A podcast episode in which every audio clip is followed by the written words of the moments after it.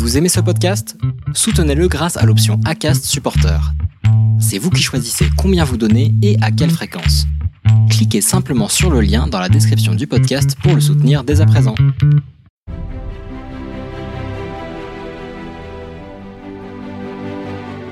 Je m'appelle Stéphanie, j'ai 34 ans.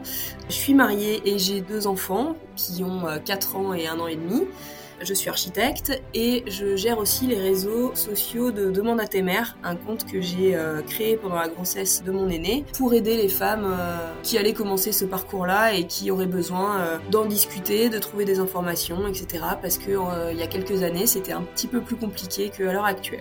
J'ai rejoint le collectif parce que quand Marie m'a appelé pour me présenter son projet, j'ai été emballée parce que, contrairement aux autres associations qui axaient l'aide sur la conception, Marie, elle avait vraiment à cœur de regrouper toutes les familles, quelle que soit leur conception, quel que soit leur modèle, sur une longue durée, entre guillemets. Et c'est quelque chose qui, à mon sens, manquait dans le paysage euh, associatif.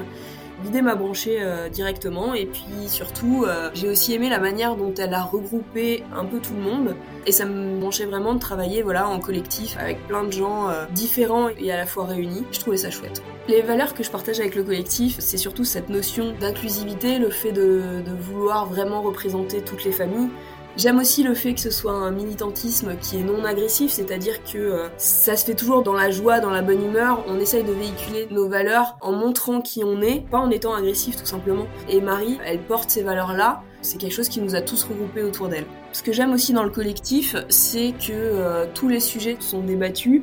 On est vraiment dans une discussion, on cherche des compromis, des accords, et effectivement, Marie est vraiment quelqu'un qui est toujours dans le consensus, et vraiment ça apporte un plus au collectif.